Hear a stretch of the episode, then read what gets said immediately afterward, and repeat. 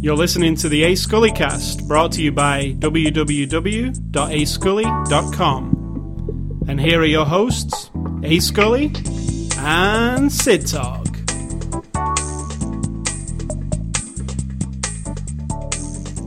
So our before the after the show after the show discussion was Richard Simmons. How did we get to that topic?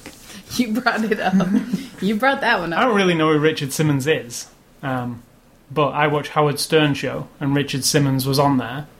And I say, I'm watching him. It's like this whirlwind of um, enthusiasm, but there's definitely some sad kind Yeah. of uh, undertone to it. And I've known him my whole life as just that, like you mentioned, you know, dancing to the old, sweating to the oldies, and then even before that. And he's always been one of those fixtures. And you know it's all for show. I don't think it's fake.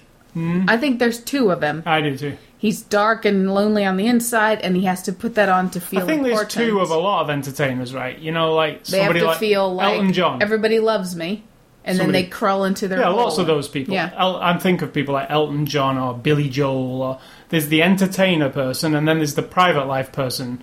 They can't be the same people. They really can't. Like you can't. Billy Joel. He doesn't seem that out there. I'm just thinking of people who have to put on that persona. You know, John Bon Jovi. Or, Lady Gaga. Yeah, lady. She can't sit I around. think John Bon Jovi can be himself. Yeah, maybe. Lady Gaga. She Yeah. can't sit around at home with a meat dress on and Maybe she does. Maybe she does, yeah. I don't know. Um, but yeah, you have to set. I'm sure this Richard Simmons guy, Howard, when he was on Howard, Howard's thing was he just wanted to cut through all the bullshit and just try and get to him, but it's not. It didn't work. He was too. That armor's too thick. Yeah.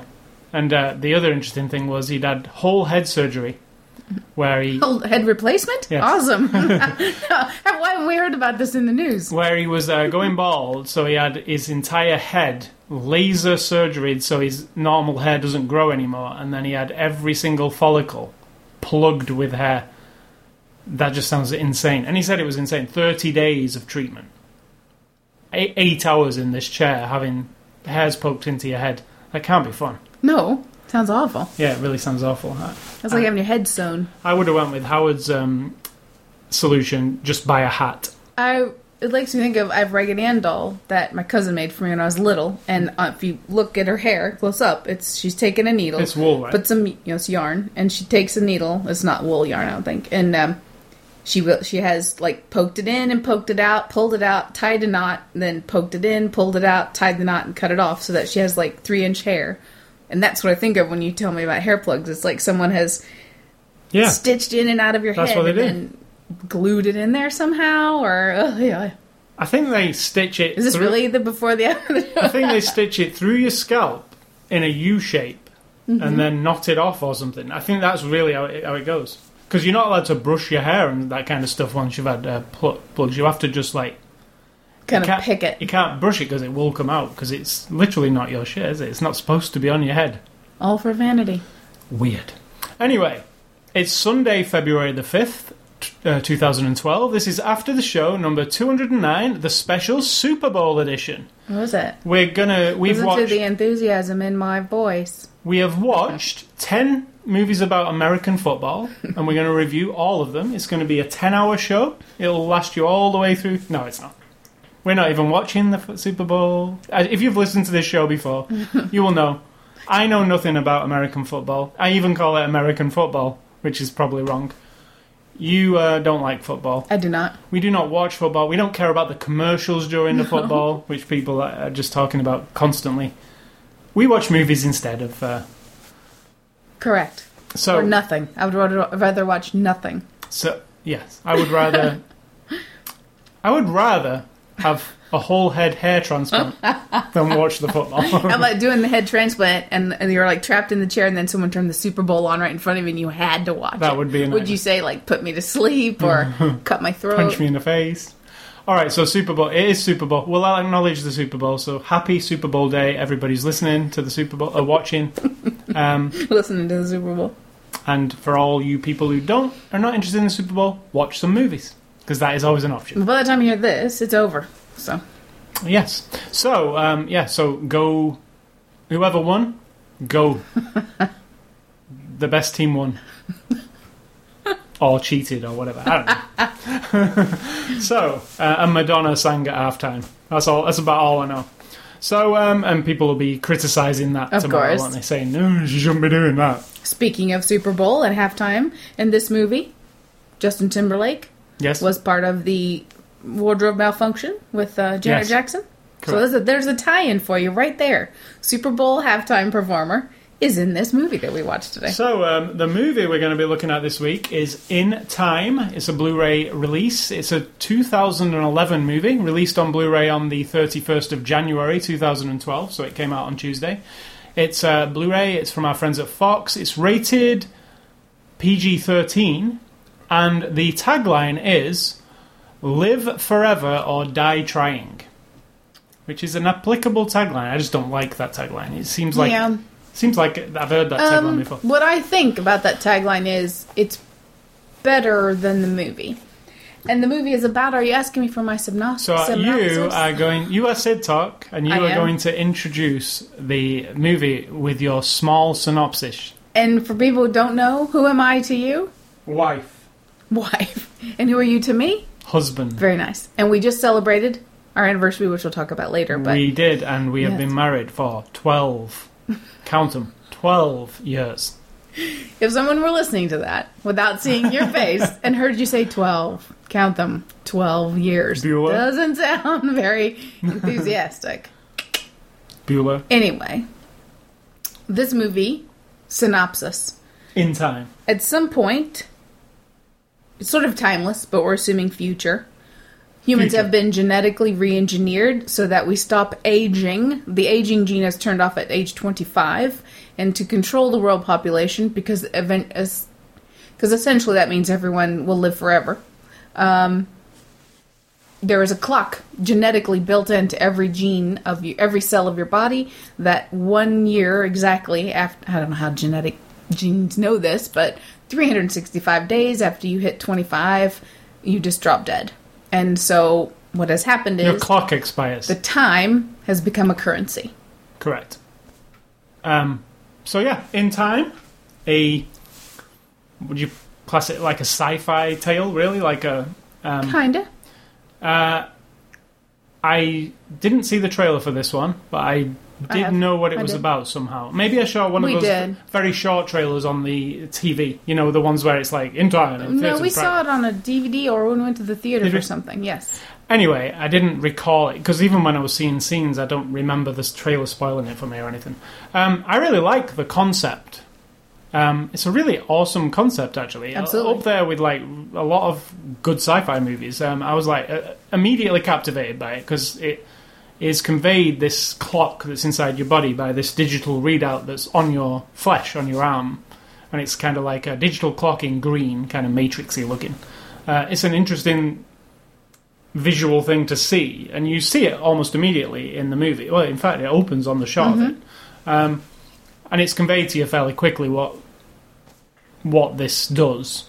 Um, now, this movie's actually I, about the middle of it. It's deeper than if you l- look into it. It's quite a deep message um, slash concept, but I don't think they went with it far enough. There's lots of undertone of stuff about the man and like controlling The human population. that they don't really they, Absolutely. they go another di- about halfway through the movie when you I thought that it was going in the direction of exploring that concept. It explores another concept. I mean, it, it goes a different way, an action kind of in a uh, very singular, yeah um, superficial way. yeah, just like than, uh, like let's have some action scenes. Yep. Um, let's not think anymore. Now, I just want to uh, touch on another movie that the guy who directed this also did called Gattaca, which again is a really high concept, awesome. I like Gattaca a lot, but in that movie they stay on the um, more intellectual. Let's think about this. Um, intellectual and gritty. Er, yeah. in a but way let's that- think about this. Yeah. N- not let's have a car chase for, for the sake of having a car chase. More like, no, let's think about what's really going on here. Now, I kind of shut off a little bit in the middle of this movie and made my own movie in my head, which is not a good thing because this movie wasn't doing its job fully for me. exactly. So I was like, No, I like exploring the concept of uh, population control and it all that stuff, which which this touches on. Absolutely. I, I believe if it was a book, I don't know if it is a book. I believe the book would probably be better. Absolutely, because you could get so much more out of it. Details, details. But I kind of turned my my mind kind of wandered a little bit, and it didn't wander to like, oh, what am I going to be doing after this movie? It wandered to like, I like the concept of this movie. I'm exploring it a little bit in my mind while these people run around with guns and do stuff on the screen. yeah, you start filling in. Oh, what if Yeah, the entire population, if you're actually, and what kind of? I mean, when your time is up, you drop dead. I mean, that's it. You Yeah, literally and- and drop see it dead. happen there's no in the movie. sick. There's no nothing. You just No. drop dead. Now, your fuse there's no there's such an opportunity there to cha- to make every character who has that as a threat looming over them. Because you obviously now have people with thousands of years on their clock and people with five minutes on their clock because you got the rich and the poor. That's what we're talking about here. which- currency. Actually, expertly um, at the beginning of the movie, um, it's the world cities, whatever, is broken down into these sections, like from moving up in kind of scale, Yeah. like from poor to middle class, and that's what I like. It's like that's how we operate in this yeah world. it's trying to examine Ivory towers, rich people, and and but it's not exactly creative because that is how the world is No, but I money. really liked how they visually going through the toll booths into the different sections kind of conveyed it to you that yes, there's this, there's this, you know, what did they call it? time zones Yeah, but what what was the rich one called? Like it had a name, oh, like, I a, forget like a real fancy name. Whereas like the, you know, the the slums as the as they call them, even though they didn't, they weren't slummy enough for me. It wasn't. there was, a no grit too, to this um, movie yeah, it's a bit. It's like the Matrix, like the actual Matrix. Like it's it's, It's all too- polished yeah. in a way. Like yeah, uh, yeah. So I would have preferred a bit of grittier slums. And what I was saying was, if you've got this threat, then you know for generations that you can you'll just drop dead. People will be different. They're living like they're not. They don't explore like an actual person having grown up knowing that boom, I'm gonna drop dead. It's like people are the way are they are now. Some get drunk, some do this. There's no exploring the like the overall I cultural actually thing think- of it. I actually think that is partially because it's like a PG thirteen movie as well. They don't go dark hardly. Yeah, there's no. Well, there's a little bit of debauchery in, a, uh, in a deleted scene. Really, yeah, in a deleted Yeah. scene. So if it was an R-rated movie, I think it could go darker. And and there are, I mean, this concept, it could be as dark. Absolutely, because you got like movies like Strange Days, where you've got like really weird and Yeah. sort of subversive. You got Seven, which is a movie where you think of really horrible underground, horrible and things this, this concept of having this time clock that other people can steal your time, essentially killing you and adding to their clock. Yes, that would be a horrible place to live because people would be, you know, muggings and you People know, aren't murders. quite on the edge enough for me. No, it's just it's more like it's very. I mean, yes, there are some bad people who will take your time away. It's still very clinical or something. Yeah, and I never. Uh, they're not. They're not threat. They feel comic bookish or whatever. yes, absolutely, characters- like a caricature of a thug. Yeah, and it's highly stylized, so that doesn't help either because it doesn't give you anything to base yourself in there because it's it's just a bit too shiny, you know. Yeah, and there's never a time, even when they're when you're with the super rich, there's no ground to it at all. Like I know it's fantasy, it's supposed to be sci-fi future kind of thing, but I mean there's nothing that makes you a sympathize with the people running out of time or b hate the rich people with loads of time. No, And one of my problems is when I have a movie where I don't care what happens to the main characters, I get lost because I don't care. And as you go through the movie, they they touch on they for one second the concept if this system were to break down and everyone had enough time, well, then everything would break down and blah blah blah. Well, I'm thinking, well, that's probably true. You might not want to give everybody time because what happened? No one went to work. No one would go to work. No one would do. No one would make anything. No one would be productive. Everyone would just be like, "Woo, we can do whatever and we we want." were speaking the other day about um, starving people in Africa and how charities that support that, if you look at it, they're just prolonging the inevitable. I mean, they're just like if you look at it very coldly, look at it very Yeah. coldly. They're and that's exactly what this movie tries to explore, but doesn't pull it off. It- Exactly. I mean, it touches on it so briefly, and but it's more concerned about you watching Justin Timberlake with a gun in his hand. Absolutely. it's more concerned about that than the aw- awesome message that it has to convey and the awesome world that it's built. Because I really liked the world. I liked how they, you know, how it looked, and I liked the cars, and I liked the. I just want it to be uglier because that's a very horrible But then, thing. but then you kind of like, well, you've got this world where everybody's 25, 26 years, yes. so they're all beautiful, and they're all. There's no ugly 25 year old. No. Everybody's perfect, which is odd. Also, Perfect skin, perfect clothes. Everybody, all- nobody all- looks all downtrodden. straight from the pages of a magazine or, or from a movie. Even when they try to explain, you know, you've got a mission there where the guy gives away free Yes. time, just like a just like a mission for homeless people. The people approaching the mission are all fine. Yes, They're just dressed like normal people, and they're all obviously everyone's twenty five, or you're you got children and twenty five year olds. So there's no, there's not enough separate. They tried really hard to make the swanky people look one way, and then this other part of the, but it didn't. and I loved the um. The, there's, they they just touch on the best things in the movie too short, right? Because I love the uh, you know time as a currency. Even buying a cup of coffee, you have Absolutely. to take some time off your clock to have a cup of coffee, and them saying why is why is this more expensive today, and the the man saying, well, that's just it, it's double the price today, and that's how it's explained that population control. You know, Absolutely. like, if they want to get rid of more people, then clocks will go down quicker because things cost more. Yeah, they want Excellent people to drop dead. Excellent. Absolutely. fantastic and really well shown and but all the interesting little bits that that they give you then there's like like i said to you then there's like a running running down the street being chased by somebody you don't Or some one liner moments where about. it's yeah just not. or you know yeah and It's like it's trying so hard to be awesome. i just I really wanted it to be awesome. What it is, right, And then it just isn't. really high concepty stuff. The Matrix being one that pulled it off really well.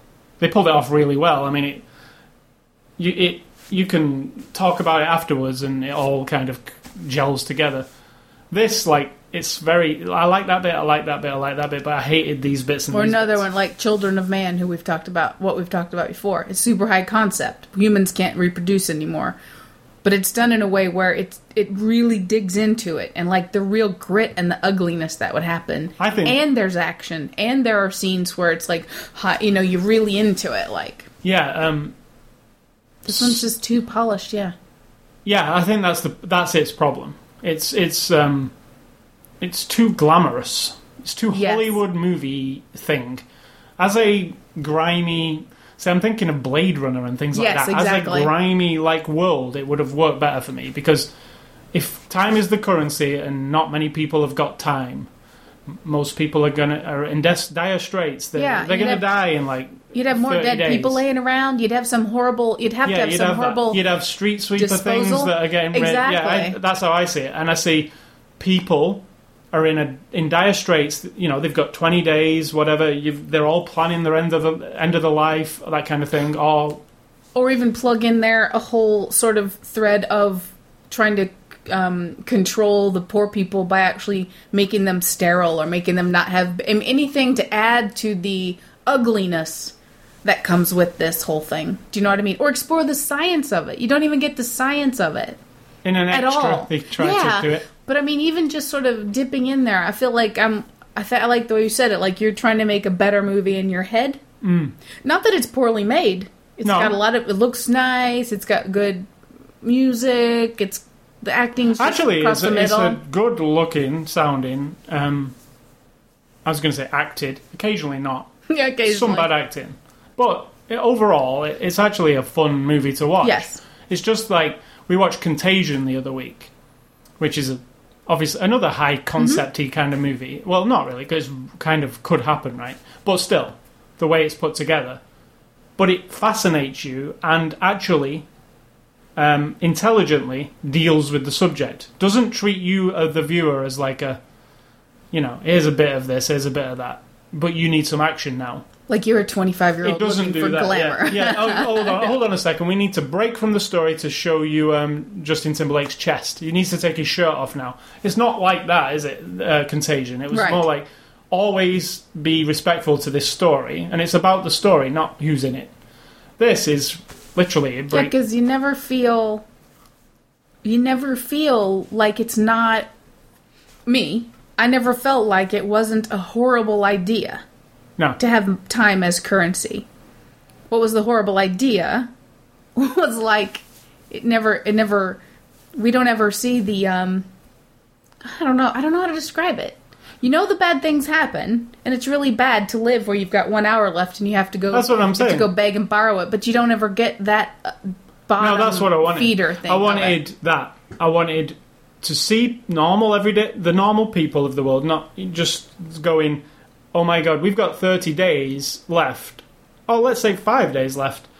If we don't get any time, I'm the father of this family. I'm dead, or I'm the mother, or Yeah, our kids yeah. are dead. I mean, or I, you know, 25 year old kid. Yeah, Yeah, but there was never explored a little bit because they had a baby and they were showing you like and that was a really bad scene as well. Really bad Yeah. acting there from Yeah, that dude. Um, not a fan of that friend guy. but I would not not recommend a movie like uh, as because I actually found it fun. I just think it could have been a lot better than what, what it what it is like.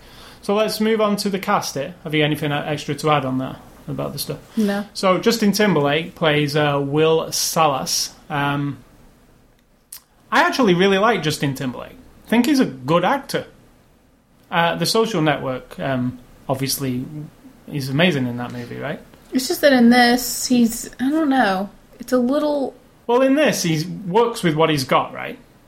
And it is half action hero, half, you know, trying to tell this. But there are times when he's trying to be intense and there's no intensity to me. No, um, There's not enough brokenheartedness about what we see happen. There's not any mention of that ever again. There's no there's no super hard manness about him. There's no clue as to what's the worst thing he's ever done for time or what's the worst thing he would do.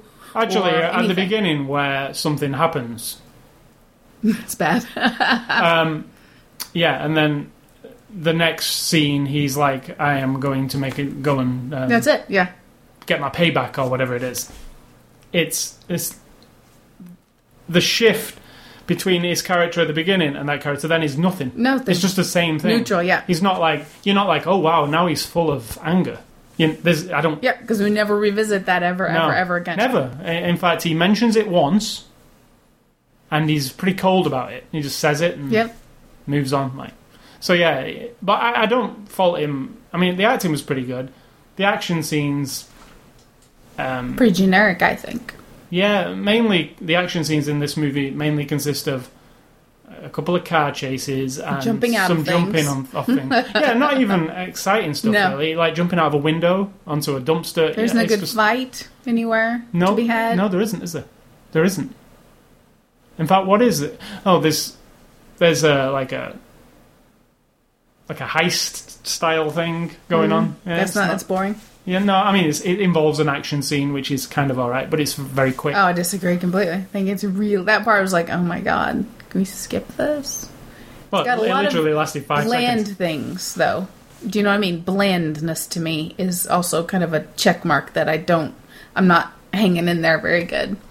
So yeah, Justin Timberlake um, is in that, and uh, He's his, in- Justin Timberlake is in this movie. his female uh, cohort is um, Amanda Seyfried as uh, Sylvia Weiss. Um, what do you think of Amanda Seyfried? We last saw her in Red Riding Hood, which was the, our worst movie of last year, yes, and it was terrible. And, and it wasn't because of her. no, it wasn't because of her; it was just the movie. Um, she's all right in this. Yeah, she's got some personality that gives know, it a little she- more life every once in a while. She's always. I don't, There's nothing. There's no intensity. There's no. not from either of them. No. There's no up She's real. down Yeah, she's real. Um, one note, definitely. She um, in this movie. sexy looking. She's got her high heels on when she's running, which is a feat in itself, I think. Yes. because they are pretty high heels, and she is running in them. Um, you know, she. it's a part designed to make her look hot and Yes. interesting. Yeah, absolutely. That's it. yeah, and different to what she normally looks because obviously they changed. And. I don't care who you are, or what kind of producer you are, or writer, or screenwriter, or company movie executive. no one will ever have sympathy in any way, shape, or form for the rich, skinny, beautiful daughter of some kind of mogul. No matter what she does in the movie, no matter what her character's motivations are to feed all the starving people in the world, I even, you will never. I think she even understands that though. yeah, but you will never, as a watcher, yeah, yeah, yeah. yeah. You can't. because you never see the real dark side of maybe what she has to, you know, deal with or whatever. But you just don't. You and have they, to. they even break so she can take her top off and lie on the bed with her.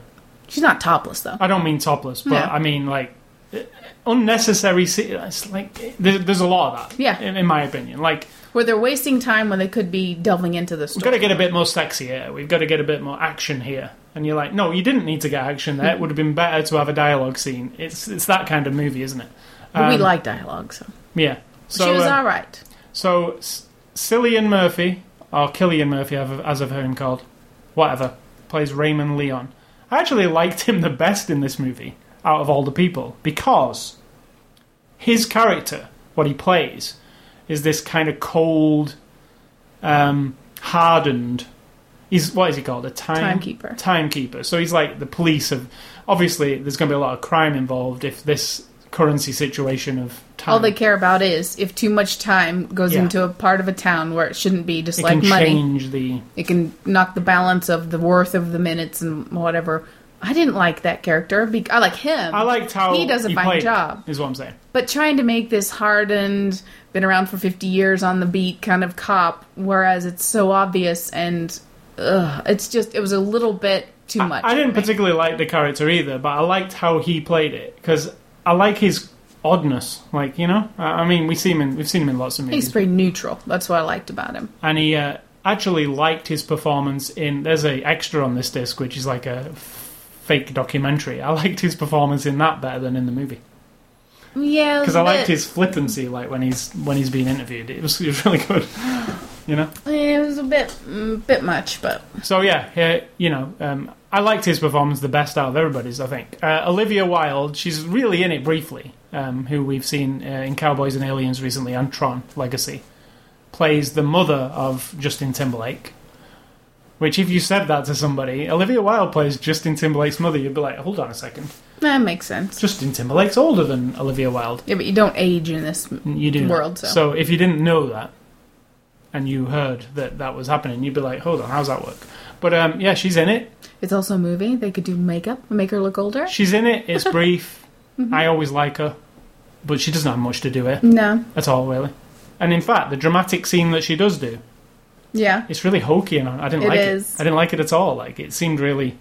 It's like I don't know. It's like somebody I don't know. I don't know how to describe it. Those kinds of things where you're supposed to Like go like, oh, Bonnie and Clyde, and oh, the traumatic thing, and oh, the love against all odds, and oh, the evil rich guy. It's like so trite. boring. Those very basic things. Whereas you know, So um, we've got a baddie as well here, Alex um, Pettyfer, who we saw in I Am Number Four. Um, he plays Fortis, Fortis, he's like a thug. Yeah, he's he was again okay. Um, It's a little over the top supposed to be. compared, but even It was uh, kind of cartoonish to me, um, Yeah. comic booky. Yes. Like, but I keep thinking, is this a comic book movie or is this a, a, a novel or what? like a graphic novel. um, that's because that's what it comes across as. It does come across as something. Sometimes some of the framing of scenes look like they could be graphic novel for sure. And uh, finally, there I've got Vincent Carte- Cartiza, Cartiza, Don't know. and he plays Philippe Weiss, who's the um, father of uh, Amanda Seyfried's character. Um, I really liked him too. I don't. I don't. I looked him up and I was like, no, I don't really know him from anything, Yeah. but I liked his. He's not hateable enough. Exactly. I was supposed. I mean, He's obviously supposed to hate the very rich snobby guy He's got as much time as he wants. But I didn't really hate him. I kind of wanted to watch him more. Like it, it, that, it's a funny thing. This movie. Because you felt at any time he could be persuaded, and then I would have. That I would have it- cast um, Cillian Murphy as that guy. yeah, but he's already been a bad guy before, so It doesn't matter. I would does. have hated him more if he'd have performed that guy. It doesn't matter if he's been pressed a bad guy in other things. What I'm saying is, if you'd have flipped them two, yeah, but then he would be playing the same character he's played before too. That sort of like you know, you live rich. You Yeah. don't, yeah. So Well, still, I, I still would have not liked him as much. I mean, I mean, this guy was kind of, in my opinion, slightly charming. So I was like, well, you know, he's charming, even though he is he is saying some Yeah. stuff where you, oh god, don't don't do that, don't say that, don't think that. But still, I kind of like watching him. So that was that was a kind of a weird thing. So this is directed by Andrew Niccol, who also directed. is some here's some high concept movies for you. Simone, which whatever year that came out, I would put that down on my worst movie I watched of that sh- that year because it was really horrendous. That movie, Um, I don't think horrendous, but it was really I hated it. boring. hated it. Like really. and the boring. concept was awesome. I loved the concept. When I saw the what it was about, I was like, yes, I really love that movie. Watched it, didn't. It was just badly. Yeah, Yeah, everything. bad. So Simone didn't like it. Gattaca loved it. I think that's his probably his masterpiece there because Gattaca is really an awesome movie. And he also wrote The Truman Show. He is the, scre- uh, screenwriter. I'd have to see Gattaca again because I've only seen it once and it was a long time ago. It's very, very good. Um, like Is it? I watched it twice. I was that impressed at the time. Right. You were way younger. It was a long time ago. Yeah, it's really good. It is good. It's very stylized, like this movie. In fact, Simone Gattaca and In Time. Yeah. they almost you could watch them as a you know a, a, a companion pieces and say, look, this is this director doing high concept movies. All three of them are. Um, and obviously, he wrote The Truman Show, also a high concept movie. So this guy has high concept in his head. Truman Show actually was executed well, also, though. According to us. Um, so yeah, DVD or Blu-ray extras in this case. You get a Blu-ray, a DVD, and a digital copy. Um, I really like this cover. Don't know why. It reminds me of The Matrix, obviously, but um, it's a good cover. I'm looking at it right here. Do you like this cover? Um, not really. I mean, it's all, you can't take The Matrix. Um, I don't think the Matrix invented fact- binary, so that doesn't. I, I'm not talking about binary. I'm talking about the this The movie is also bathed in green. It's got a green filter on the lens the entire time um, throughout the whole movie. Um, the Matrix also did that. I don't know what it, it. I don't know why they did it in this movie. I don't know. was it green or gray? To me, it No, it's like a greenish. It's like like this, not dark green or anything. Like a, Mm. it's got like a green look to everything, which the Matrix also does. I'm not sure what that serves in this movie, apart from the fact that the timepieces on their arms are green. They just wanted it all to kind of key in together. I don't know why they did that. Um, so this Blu-ray contains um, Blu-ray, DVD, digital copy, and some extras, but not many. It has this um, documentary called The Minutes. Well, it's not a documentary. What would you call it? It's like a short film, mockumentary. 15 minutes long. It's a mockumentary. They're trying to pretend like they're doing a documentary about the people, the characters in this movie. I liked it oh, I didn't. quite a lot. That was really pretentious. In fact, I love things like that. You know, Right. that that extend the movie, uh, like like a companion piece to a movie, but everybody's still in character. I like that a lot. right. I just They think did it it's- on Batman as well. Um, one of the Batman movies had like a, and Tron also did it. Um, Tron Legacy it had the um, thing about the campaign they were doing. I just feel like it's very self-serving. I don't find it interesting. If you're going to have stuff about the characters, put it in the movie. I liked it, and I thought to myself, you could watch it before watching the movie, and it would actually work. Absolutely not. You know why? Because Justin. Timberlake was absolutely a totally different character in that than he was in the movie. He was. absolutely totally different. So was the other guy, Cillian Murphy guy. All of them were different. It wasn't a representative of the people they play in the movie. It just kind of all. explains who they all are, kind of, and what the concept is, because it interviews a scientist with a black, with a uh, censored. Because really, I found that was really obnoxious. I really liked that it. he's in enjoyed it. shadow and he's way down there, and every shot's all like weird. Like it just seemed really like film student 101 to me. It says on the front cover here, uncover the incredible backstory with the minutes, and that's what it's called, the minutes. Um, so yeah, there's that. It's 15 minutes long, and then the only other extra you get is uh, deleted extended scenes. Quite a few of them. A couple of them are actually pretty good. Um, They do extend a couple of things. yeah, there's one scene that is quite elaborate with the two girls Yeah. tied to the thing, which That's- I would have liked to see in the movie. Yeah, it's totally cut Um, out. Yeah, it didn't seem like Even then, though, it trying to portray maybe some debauchery that can happen because of power that you get, but Yeah. it wasn't even it wasn't even dark enough at And all. And there is a bit of a Bonnie and Clyde style um, thing, um, subplot thing in in this movie. yeah, Um, that is extended upon in these in a couple of these scenes, um, and it's very it, the Bonnie and Clyde thing in the movie is pretty brief, apart from maybe the end. part. Yeah. but uh, yeah, they could have gone a bit further with that. I thought, even you know, like Well, see, again, I disagree because I feel like that, even making them that, was like, it just makes you. I don't know. It's so lazy. That's such a lazy concept to go. We all know the Bonnie Robin and Clyde Hood. syndrome. Yeah, like get over it. That doesn't isn't appropriate. I mean, it makes sense in this thing if you were to have uh, something and wanted to but not to to portray it this way. No, I guess. Really, I mean, seriously, it's like I mean, the it's a, it's a tale as old as time, as we always say. I mean, you know, I mean, the concept Redis- is I'm fine with, but wealth. actually having two people with guns in their hands and holding up the rich man and giving to the Yeah. poor. I mean, come on. yep, we It can. go- lowers my opinion of the movie even more. When that started happening, I was like, "Oh no, no, no, no, no!" And that's what I said. They take uh, turns in this movie where they they feel that you need to see more action, whereas you don't. That's where if you go and watch Gattaca, there's very nearly no action. It sticks to the concept and explores it in this kind of really slow, quiet way. It I never I'm it never says let's let's have a car chase. if you're 17 years old right now, and this movie you haven't watched so many movies, and you watch this, you might not even know Bonnie and Clyde are. You may have never seen Born Killers. may have never seen Robin Hood. Well, you know who Robin Hood is, but I mean these movies where you've got a man and a woman who are out on a spree of crime, Right. Hmm. but for the good reasons. You may have never seen any of that. So to that person, Natural Born Killers, they're not in. there. That's what I'm saying. There's no good reason behind that. no, I'm saying, but they're a man and a woman. Well, they kind of make everybody love them and stuff. That's what I'm saying. Yeah, that's know. just people twisted, are rooting for twisted them. shit. Yeah, Right. that's that's to show the public are twisted. Um, yeah, they're pretty they're bad, really bad. So to do it again in a movie that has such potential, it just seemed like really dummying it down to me. Yeah. So uh, in conclusion, it's really a for me.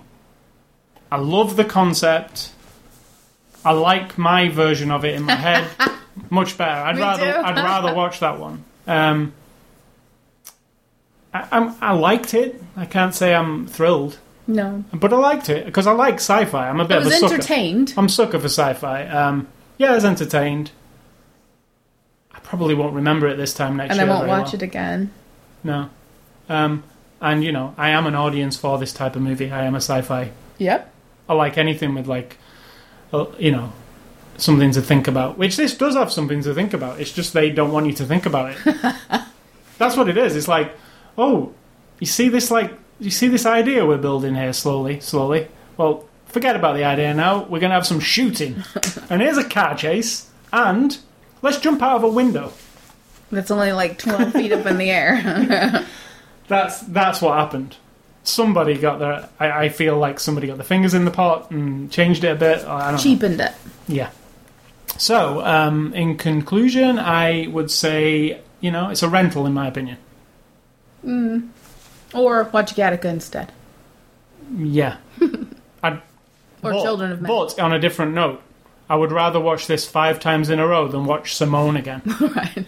You know what I'm saying? Yes. And that features Al Pacino, and I'll watch anything with Al Pacino, but not that. So, uh, in conclusion, thank you to Fox for the Blu-ray, and we've got some contests on the site if you want to go to ascully.com and enter some contests. Next week's um, Blu-ray review will be The Thing, and it's right there, It is. and it's the prequel to John Carpenter's 80s movie The Thing. So, I'm excited because John Carpenter's The Thing was one of it must have been one of the first 10 movies I ever saw. Right. You know, when VHS came about and Nightmare on Elm Street and that kind of stuff was about, that was when The Thing was around, you know? So it must have been one of the first movies I ever saw. I, to this day, what I think of The Thing is it was extremely gruesome. And if you think about it, it was. And I remember. I've only seen it once. I'll have to see It's it again. It's so gruesome. I've got it. We could watch them both. we should, yeah. I mean, we'd have to watch this one first and then that one because that's the way it goes. That'd be the best way to watch it, wouldn't it? If you, Yeah, we've both seen it already, so it doesn't really matter, but I know what you're saying. yeah, well, if it's if it literally is a, con- they do Yeah. fit together. Apparently, they do fit right together and explain each other. So that'd be a perfect way of seeing it.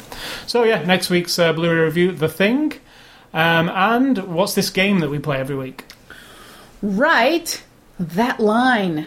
And right is spelled R I G H T. And I have to explain it to you because we want to tell me a correct or incorrect version of a very famous movie line. I will then say, or you will say, if it's correct or incorrect, and then we reveal the truth. If you think you know lines from movies, you might be surprised. So write that line. All right, I'm just going. I'm just going to um, I can do it. uncover it. Oh yeah, don't remember what it is. You don't uncover it. okay. The line is, "I'm going to try." No, I can't say. it. I'm going to. This. Why is it so small? I don't know. You made it really small. I Make it didn't do anything to it. It's like this big. I didn't do anything to it. Okay, I'm gonna have to. I'm going to try to make him an offer he can't refuse. What movie is that from? Godfather. Correct. Is that correct? So, so yeah, we explain. I that line Yeah. is either Correct. incorrect or correct. Was it incorrect? you say incorrect. Well, what do you think it really is? I'm going to make him offer. I'm going to make you an offer you can't refuse. That's wrong. But it's I'm going to make him an offer he Okay. can't refuse. It's So I was I'm going right, to try. Yeah. well, yeah. No, last week you did the same thing. You thought it was wrong right. Okay, so I win that round. Woo-hoo. That's a. I think that's a hard one if you're not. Yep. You know, because it's Because you might go, what? What? yeah maybe, Maybe he does say Maybe that. he is, and everybody gets it wrong. It's like that, it? Exactly. That's the concept. That's the high concept of this game. All right, so movie recommendations this week. I am going with on the theme of in time. I'm going for iRobot because it just gives me the vibe of it's that high concepty future. I like iRobot a lot better, obviously. I do too. Um, and the Matrix trilogy because all that green just soaked into my head. Um, obviously, the Matrix. People diss the Matrix trilogy. They say the Matrix is awesome, the other two are absolute dog shit. I do not see it that way. I like the whole thing. I would have been happy with just one, but I don't. Yeah, I it. would have been happy with just one, but I'm not the kind of person who's like, well, it was pointless making those two. They do not exist because people say that, oh, they just don't exist. I just don't watch them other two. Uh, That's not how it. That's not how it unfolds. Yeah, but once you've seen it, you can't make them not exist. but people say, you know, they, they disown those. That's just not part of it. No, I like the Matrix trilogy. I think it's cool to watch it as a whole as well. I watched all three back to back. It's hilarious when like Joe Schmoes like you and I or somebody else decides they know better than the person who Who made it. created it. Yeah. Seriously, Like fuck you got me the Star Wars Blu-rays for Christmas. There's loads of people. We're boycotting the Star Wars Blu-rays because they Darth Vader has an extra line in that movie that George Lucas chose to put in there for some reason because it's his movie. He can do whatever he wants. Um, so we're not buying it because there's a line extra that we don't do, do not want. We don't want that line extra. It spoiled our childhood. You like know, anyone heard- gives a shit what you think, in my opinion. But, but you could say that about this podcast. Who gives a shit what I think about? and it spoils your enough. childhood. ruins it. Well, how about this? Just watch the original over and over. Then, then just get out. You know what I mean? How about don't mean- watch anything and go and live in a cave and be miserable? it. I mean, the person who wrote it, created it, they own it. That's it. You have no rights to it. I don't care how big of a fan you are. I don't care if you go, yeah, but I've spent loads of money supporting George Lucas. Well, George Lucas didn't make you do that. George Lucas didn't make you buy every toy and every poster. He doesn't give a shit one way or the other. If you if no one had done that, well then it would just be a different history. That's it. And George Lucas is putting out the Star Wars all six in the in the movie theaters starting this month in 3D. And I suppose those same people will say, "Oh, that's just ruining our childhood. It's not They'll supposed go. to be in 3D." Yeah, but they'll still go.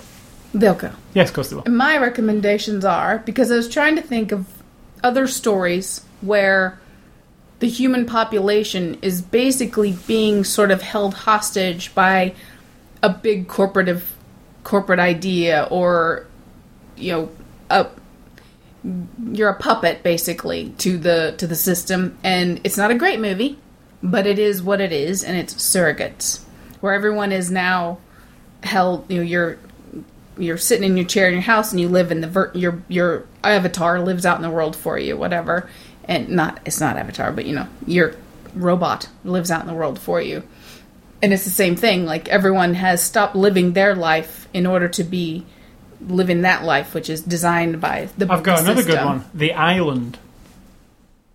Um, not so much. Those people are just clones. Yeah, but I like it. Yeah, I mean, it, it does have that. Um, not to me. The human population isn't controlled oh, by oh, that. no, so I'm just thinking of another one that matches with Right, this. but my the concept I'm talking about is, and this one does it too. The Book of Eli, yeah, where because and the same as in this one today, where the idea of hope or giving people the information or feeding them the truth that somewhere somebody somewhere created this clock and it could be undone, so we don't have to live this way. But they try to suppress that Yeah, idea, so you don't you don't give people hope and you don't make See, that's why I like it. that extra that you don't like on this Blu-ray. It kind of at least tackles that a little bit. They even asked the scientist about can this, can Yeah. we just change this? Yeah, but like, like yeah, we can change this. It doesn't explore it Well, enough. we don't so because Book of Eli to me is that because there's information that if all of humankind knew about, it would help uh, break the shackles of. I mean, it's a different world, but still. And you can tell your friend who you listen to. He's not your friend, but you love him. The guy who wrote Book of Eli. Yes. Um, Gary Whitta, who wrote the Book of Eli, is a, a tech journalist uh, who, if you want to listen to him on a podcast, he's on tested.com. They have a podcast called This Is Not a Test. And he's one of the regular, well, he's one of them. He's, there's three of them. And he is the writer of Book of Eli and the writer of Will Smith's next film, which is um, called After Earth, which comes out next summer. Um, but he's a, also a geek and a video gamer, so he does this video game pod, well, video game slash tech podcast. So if you want to listen to it, it's tested.com. This is not a test. The podcast is called. That's the guy who wrote Book of Eli. Yeah, and he's a British guy, and it's interesting because he seems like one of us.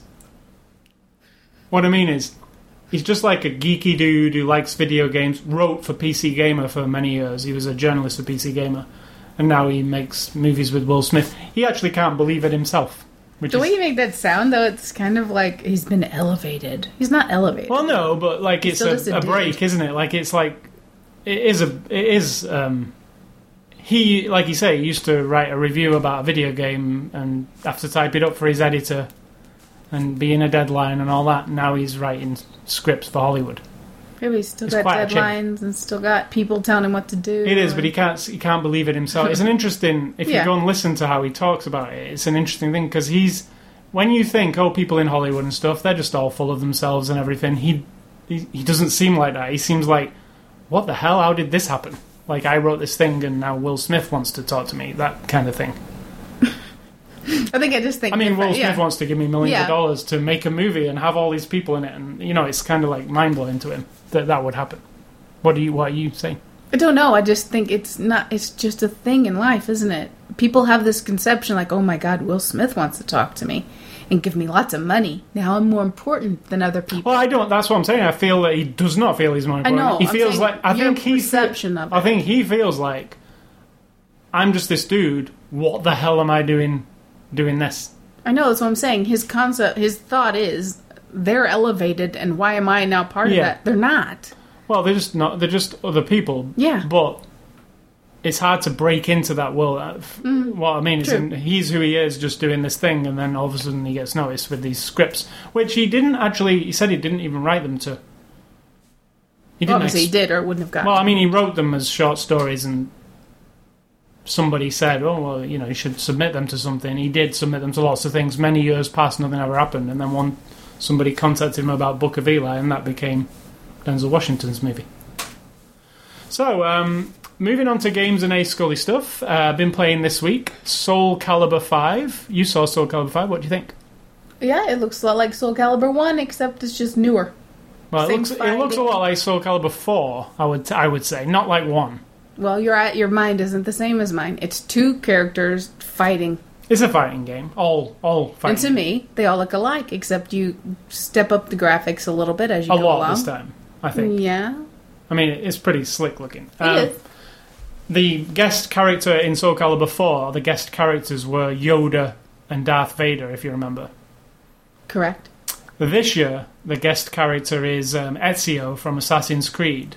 And what's actually excellent about Ezio being the guest character is he actually fits them- thematically and um, It's kind of a step down, isn't it? When you go from Darth Vader and Yoda to some guy from game Well, not everyone has heard of. Ezio has become pretty. I mean, huge in the video. I mean, they've five games now, four It's not games. quite the same.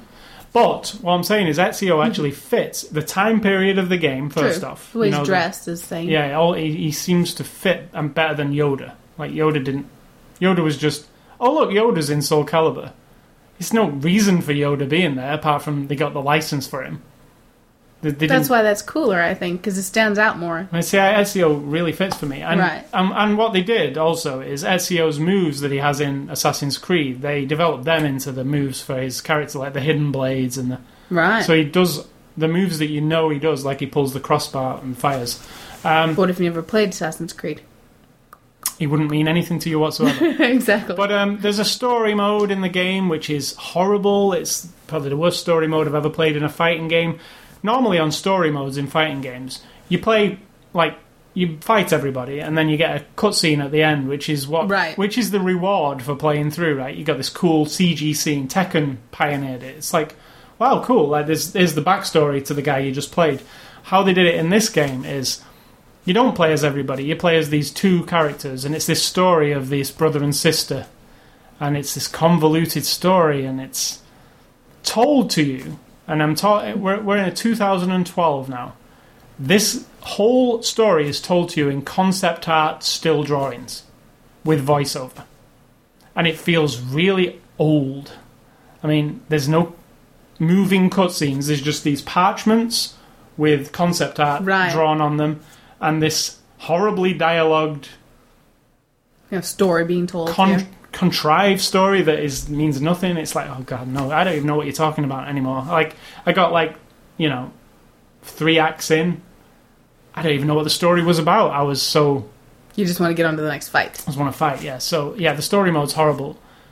Plus the fact that you only get to fight as these two characters because it's their story.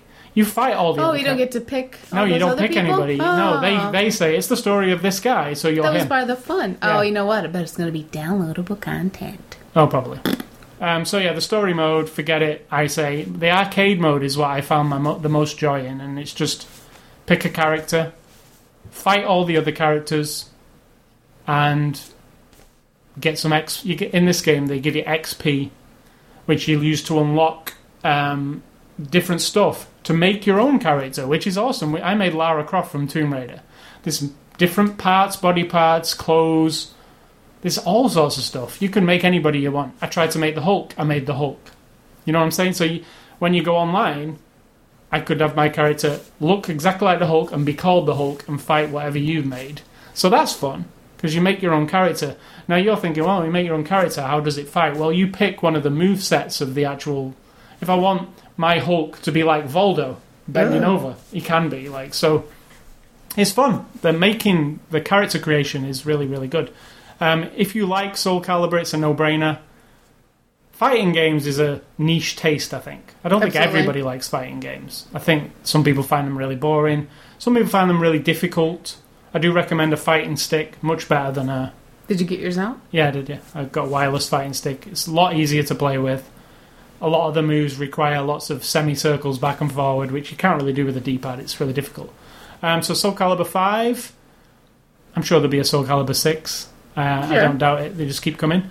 Um, the other game I played this week, another 360 game, is Never Dead. Did you see me playing Never Dead? Don't think so. Now, Never Dead is the game that I said to you, this is the first game of 2012 that I'm going to be Oh, playing. you so- told me that. I looked in the living room, but then I don't think I watched any of No, it. it's a new it's a new IP, brand new from Konami, and it's a guy who's already dead. is dead, hence he you know he's dead, but he's alive, so he's a dead guy. He's a zombie, but he doesn't look like a zombie. Um, and he's hired by the government. They have this. Um, it's, it's this weird, like I would say, uh, anime style environment. But he's um, hired by the government to clean up evil in certain places uh, because he's undead and he's good with these weapons and stuff. So each level is you going into a place to investigate the source of evil and then maybe get rid of it. Now, the crux Why does being undead help? because he can't die, so like he can fight waves of enemies and never die. So you being him, you can never die. No, so here's the crux. Okay, I was gonna say. So what's the challenge? Hence, never dead, right? right. So the crux here is, and this is what can. So he can't die. He cannot die. Now, he can get dismembered. I have to come back together. He can get his legs cut off, his arms cut off, and his head cut off. He can cut his own head off. Um, now, some of the puzzles involve. Is is an example. There's a room. You're locked in. There's a electrical panel on the wall with sparks coming out of it, and there's a locked door, and there's a little vent like a air conditioning vent. Now you got to get out of the room. So the this is right at the very beginning, almost tutorial. So I'm not really spoiling anything, but the solution is Well, you might spoil it for someone who doesn't know, right? well, stop listening. The solution the solution is you put your hands on the electrical panel, which electrocutes you, and since you're you can't die, that doesn't matter. It electrocutes you so much, ev- all your body parts and your head eventually pop off, burn, you know, because you. okay. So you are now a pile of scraps on the floor. Now, when you are a pile of scraps, you're fully disembodied. You can control his head. So you can roll his head like a Katamari ball. Basically, that's that's the way I explain it. You roll the head down the vent, you come up on the other side of the vent, and you what you can do is a, a Conveniently, everything in that room is low down on the floor. there's ramp. Everything. You know what? Yeah, conveniently. So you get into the next room. Because your head is only about eight inches No, high. you, no, you get yeah, you get into the next room and you're a head eight inches high off the floor, so there's not a lot you can do. So conveniently, an explosion happens and uh, air conditioning vent makes a ramp that lets you go up to the ceiling, um, roll through the air conditioning vent, Because as a head, how do you how do you motivate yourself to roll? And then- Are there little weird fins or just, anything? It just rolls. and what's really funny is while it's rolling, he says stuff like, you know, like bizarre stuff like, uh, "This is really giving me a, a headache," headache. Or, or "This is ruining my hair, dude." It's it's crazy. Um, there's pa- Let me just tell you right now, everything you've said so far does not make it sound very good, except weird. Well, there's parts when you're battling where there's these things. They they're like they're called puppies, but they're like dogs. They're evil devil dogs. They'll come at you and they'll bite your legs off. So you'll literally have maybe one leg.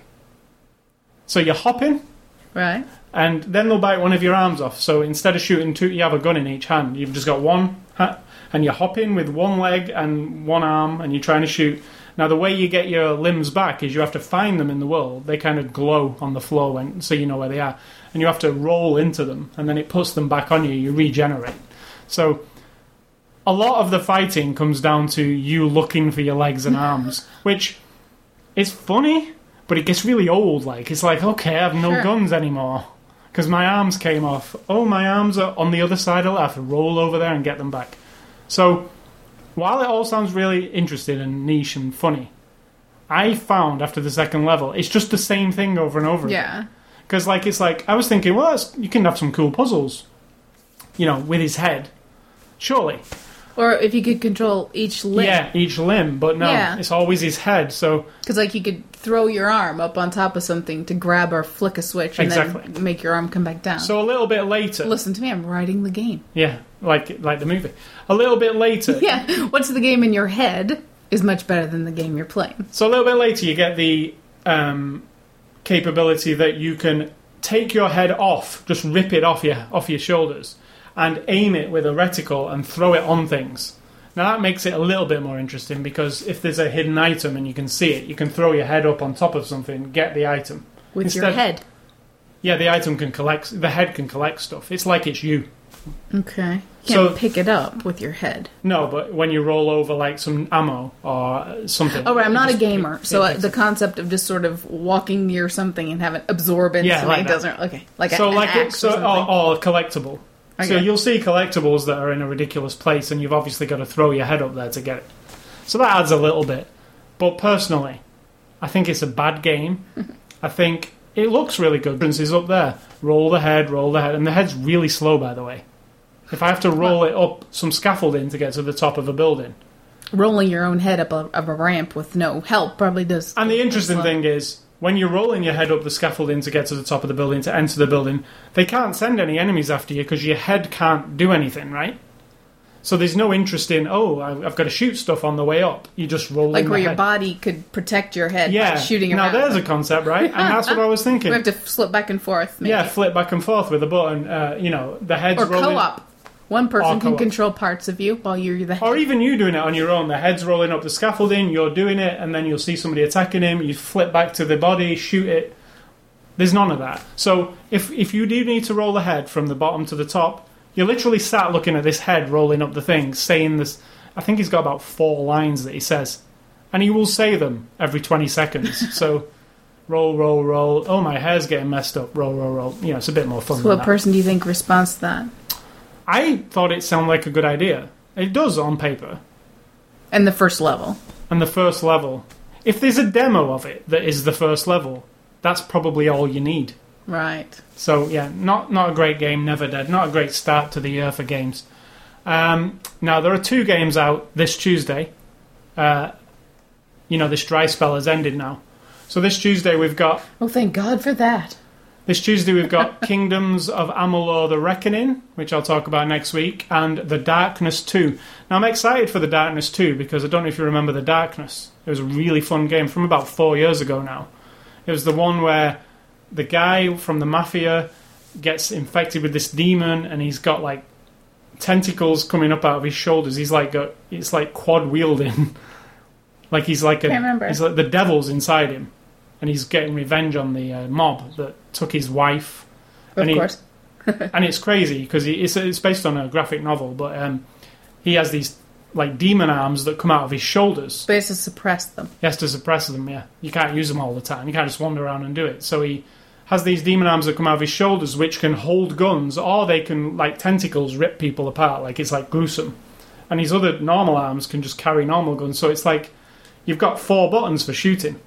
So it uh, opens up all these really crazy, you know, not like a normal shooter. So yeah, The Darkness Two, four years in the making, is also out this week uh, on Tuesday. Uh, and that's it for stuff this week that I've played. Um, we did watch Resident Evil Afterlife. Um, I, I kind of enjoyed it. I do. Um, it's like a guilty pleasure Resident Evil movies. I know I'm a big fan of the game, so obviously I have to see the movies. And we waited a while to see. I Resident Evil Afterlife's been out a year and a half or something, and we've only just got. And why see did we watch it on that particular day? It Why? was our Anni- anniversary our- celebra- celebration It was day. our anniversary. Instead of going to the theatre, we went in our own home theatre and watched a movie that we wanted to watch just without. No, all we the didn't crowd. watch. This is the first year, and it's blasphemy. I need to watch it. I, I watched it the day before. I didn't. I uh, I put it on. Uh, it was on Crackle of all things on um, Xbox Live. Groundhog Day is the movie we're talking about because we got married on Groundhog Day. I had it running while I was doing some stuff. of the movie. We Right. got married on that day. We didn't want Valentine's Day. We didn't want anything else. It was a Wednesday afternoon. And we watched Resident Evil Afterlife. And what did you think? I enjoyed it. I did too. I mean, I enjoyed the the movie of all concept. No, no, no, no. But I enjoy the the That's like whole of it. You know. I think they did. If you're a fan of the game, and you and you're complain because I heard a lot of people complain about this Resident Evil Afterlife. Oh, that's shit! Like stupid. If you're a fan of the game, they fan service the shit out of you in that in the movie. Yeah, but it still wasn't. It's not that stimulating or anything. It is if you're if you're. I'm a fan of the game, so I understand. I I can see scenes from the you. You're not got that. No. So to you, it's just another Resident I mean, I understand the references. I still don't think if You I was a huge fan of the game that they would do anything for me They did for me. because I don't like the girl who dresses the way the girl dressed in the movie. Jill, not Jill, but the other one. The Wesker fight at the end, it was literally like watching the Wesker fight from the end of Resident Evil 5. Right? Yeah. But like fantastic look. Um, obviously, the games don't look as good as the movie. They can't, right? The movie's live action. It was perfectly done. I was like, wow, that's that is that fight. You know when they're up really close on him, and Yeah. um, and you know there's a thing after the Yeah. credits that wets the fan service Yeah. more. So uh, yeah, stay after the credits or stay after the. Stick around when the credits start to roll on if you were going. If we had technical difficulties, Just a little bit. uh, it's all all fine again. Don't know what happened. The microphone disappeared from. It's a good job. We, I always You look. just turned around and then was so now we're just gonna pick it up from What's for dinner, said Talk? What's for dinner tonight is going to be some toasty tofu bites, which will be like some nice bite-sized pieces of tofu that I have chopped, frozen, drained. I'm going to flavor them up. I'm going to make some nice red sauce with that chayote squash. If you remember, we had that a few weeks ago on something, and some pasta, Oh yeah, that was good. and that's it. Now we're going to talk about this little snack thing that we got. I don't know how to pronounce that. Booja, Bhuja. It's B H U J A. It's like a, a original like, mix. mix of like rice noodles and dried peas and um, raisins, all with like a curry flavor. We just found it in the health food store. B H U J A dot com because I went there. www.bhuja. Oh, is it? Oh, Yeah. right. A. And you can get different kinds, different combinations. It's like a Chex mix, but of a different kind. Got it from the health food store. with no checks in it all. But it's it was very it's very tasty. Curry flavored. It is gluten free and low glycemic index, blah blah blah blah blah. But we do try. We tend to try new things every once in a while. Tastes really good. And the same vein of that is this herbal water I didn't taste that. I Let me taste tried. This is lemongrass mint vanilla flavor. Let me do a uh, taste test on, on the air. Hold on. All right then. This is it. this is it. Water in a bottle. It's got like a really smooth. I do not like it at all. I really like it. it. tastes like e- eating some water that's had a bit of salad stuck in it. salad. It Um, tastes like vanilla. No, um, cilantro stuck in it. Right, lemongrass. That's what you're tasting. Yeah, not lemongrass. Not good at all, in my opinion. It is mint, lemongrass, vanilla, and it's real smooth, like super filtered. I can water. imagine people would like it, but no, I don't like that taste very much. The lemongrass taste. I really like it. So uh, that's what I've tried new today. And um, in addition to that, finally, I'm going to be changing. Oh yeah, let's mention about how that might affect. The, did we find? Did we? It's not really going to. We're only gonna. We're gonna. Well, say what you're doing first. Okay. I've done the same job now for about 13 years. I've worked night shift, 12 hour shifts, and I'm going to be swapping over to day shifts. Same And- job. Same job, yeah, same job. It's just daytime, some different tasks and whatnot. But it kind of flips your whole life around, sleep wise, just life wise, really. And um, so from now on, we'll be doing our podcast on a Saturday night, but you'll still be posting at the same time. So Yeah, or you, you know, if um, by popular demand people want it on Saturday night, they or Saturday night, sun, yeah, Saturday evening instead of Sunday evening. I Yeah. could I could post it a day earlier, basically. I was thinking of just not and just posting it as normal, schedule it for the same time, just because people are used to that. But if people want it on Saturday afternoon, I mean, earlier can't hurt. Later No. would be the thing I think that would affect yeah. people. But so anyway, yeah, it won't really affect you. I'll be interested to see how it. Um, you know, I've been a night person, quote unquote, my whole life. So I'm going to see how I, uh, how like. I mean, I'm interested and excited to have new tasks. Um, just kind of an adventure there because there are things about my job that I've done for so long that I don't know because daytime tasks. I work in a data center, like information technology division of state government, in a mainframe networking whole thing, and ti nighttime tasks are just different from daytime, but it's essentially the same job. And Oh, different people. I'll be working with a completely different couple of people than I've had for the entire time I've worked there, and so you have to flip around today's kind of this week, kind of ease yourself into it. Mm-hmm. I mean, I don't have a problem with that part. I think my, I don't know, you know how I am about lots of people around, and that'll be the difference. At t- night at my job, there are times when for three nights in a row, 12 hours at a time, I am completely alone. Not one single person. I see my crew at the beginning, I see them at the end, maybe. and you like that. I love it. So that's the only thing, that's the biggest thing I think I'm going to have to adjust to is people coming up and coming up and chit chat and gossip and you want to go to lunch and you want to do this and blah, blah, blah, you know, that kind of stuff. But um, I'm excited for, um, you know, change. After a while, I'm 44, things get a little boring. So, you know. Plus, you uh, won't be able to laptop. Pardon? You won't be able to take your laptop to work. I can take my laptop because I will want, like, if I have music on there or something that I want to plug into the speaker. Can you play music can while you bitch work? about that. I don't know why not on a Sunday afternoon when there's no one there. I there. mean, just normally in the week. I don't know why not. I don't think anyone you wear a Zune? tried it. No, you would No. not. You have to wear. You have to answer the phone and stuff all Right. the time. Not because of people, but because it's not practical. But I will turn on music at night. On it's not loud or anything, and all you do is hit the pause button when the phone rings. I can't imagine why anyone would have a problem with that whatsoever. So, but I'm a, I'm not a rule fan of rules, so we'll see. So, my advice for the day, as I like to give to everyone, is to, you know, if you get to a point in your life where you're getting a little bit like, oh, God, everything seems a bit boring. Maybe it's just one thing that is boring and you need to change it. So, make a little change somewhere, or big change, and it might perk you up again a little bit. That's my plan. Is that it? That's it. All right. So thanks for listening to the show. Thanks show. for sounding so interested. No, I was just Good lord. I, have to, I don't want to cut you off way. so, thanks for listening to the show. I want to remind you about our website, it's ascully.com, sidtar.com. You can catch us both on Twitter, Facebook, Xbox Live, YouTube. You can also catch us on the uh, this podcast on the Zune Marketplace, the iTunes Music Store, or just go to ascully.com, click on the word podcast, subscribe using RSS feed, or just listen to it on the page. There's a nice little applet. You can just sit on the page and listen to all 209 shows we've done so far. Um, you can email feedback to me at ascully at ascully.com. That's A S C U L L Y dot com. Somebody this week uh, sent me an email, sent me an email, sent me an email, and then sent me an email from another address and said, Why do you not answer my email? I've sent you three emails today.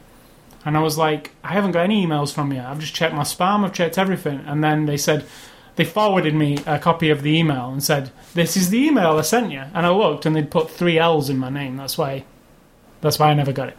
So be careful. It's just two.